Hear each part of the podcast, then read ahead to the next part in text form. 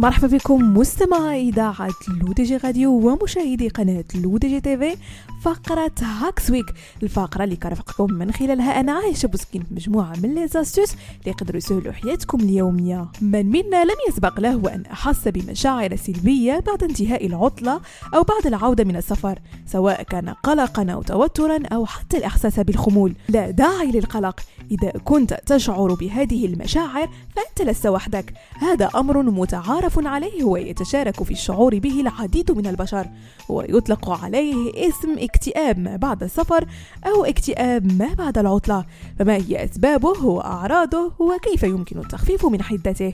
من بين أبرز مسببات الاكتئاب ما بعد السفر تحول روتين حياة الشخص من حالة الراحة إلى العودة إلى العمل وتغيير الجدول الزمني بشكل سريع مع ضرورة إجراء عدة تعديلات على الأنشطة والبرامج اليومية لتكون ملائمة للروتين الجديد. هذه التغييرات تسبب نوعا من التوتر لذلك الشخص الذي أنهى عطلته حديثا.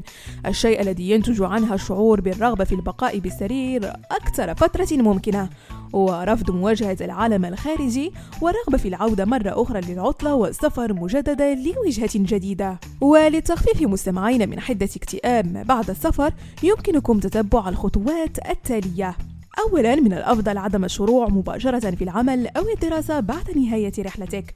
في المقابل يمكنك الاستفادة من بضعة أيام في المنزل والتعود على روتين حياة جديد بعيدا عن أجواء السفر.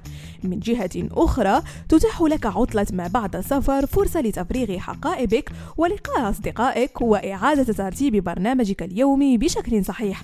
الشيء الذي سيجعلك تعود بشكل تدريجي إلى حياتك العادية التي كنت معتادا عليها أساسا قبل العطلة.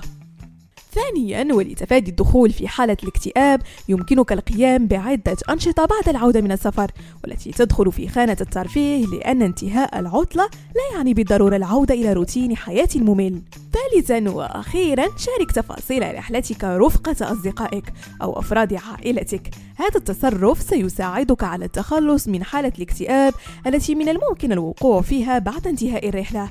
لذلك من الجيد التقاط عدة صور لأهم لحظات الرحلة وإعادة مشاهدتها رفقة المقربين أو مشاركتها عبر مواقع التواصل الاجتماعي. الأمر الذي يشعرك بأنك ما زلت تعيش تفاصيل الرحلة والاستمتاع بها عن طريق استعادة الذكريات.